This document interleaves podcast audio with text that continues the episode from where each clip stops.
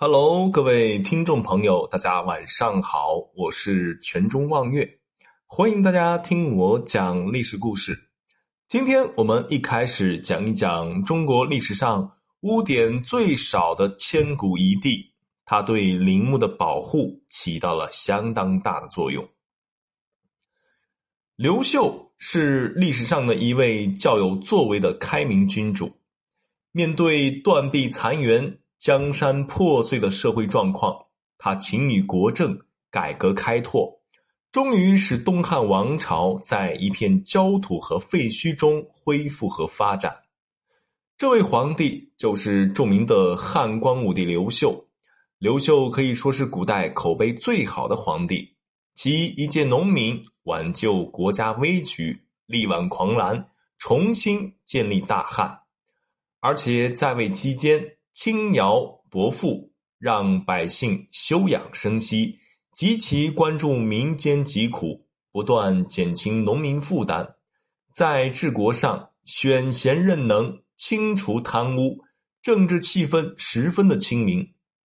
而且更难能可贵的是，刘秀为人忠厚，对待自己的敌人也能宽仁为主，而且对待开国功臣可谓是最好的一位。在世期间，没有杀害一位开国功臣，而且给予这些人高官厚禄，完全的相认相信。在个人生活上，崇尚一夫一妻，对待阴丽华那是完全的宠爱。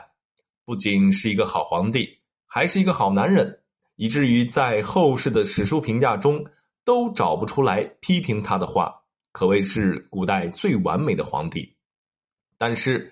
这位皇帝在选择自己的安息之地时，却显得无比的草率和寒酸。其一呢，其规定的自己的陵墓占地面积不得超过两顷，最后他的陵墓面积只有二十五亩，只有秦始皇的三千分之一。第二，不用奢华，对于自己的陵墓，刘秀要求不要修建的奢华，更不要填土为陵、积水为池。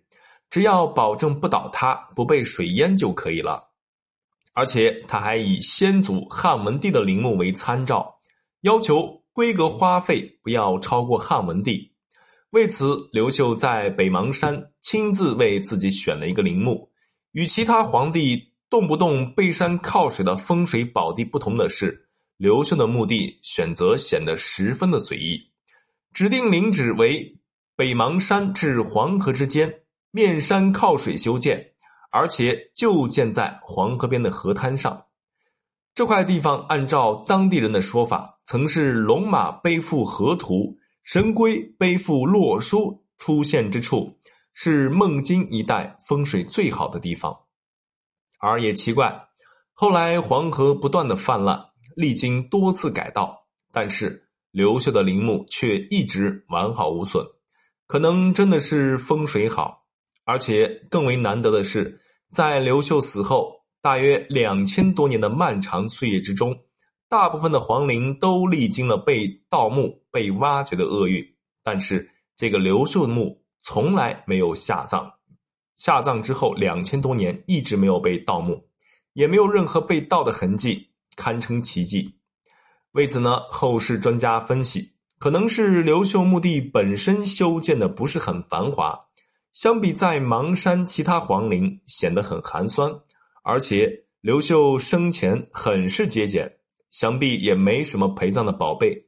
最主要的是，刘秀后世的名声很好，没有什么缺陷，堪称污点最少的千古一帝，这也为其陵墓的保护起到了作用。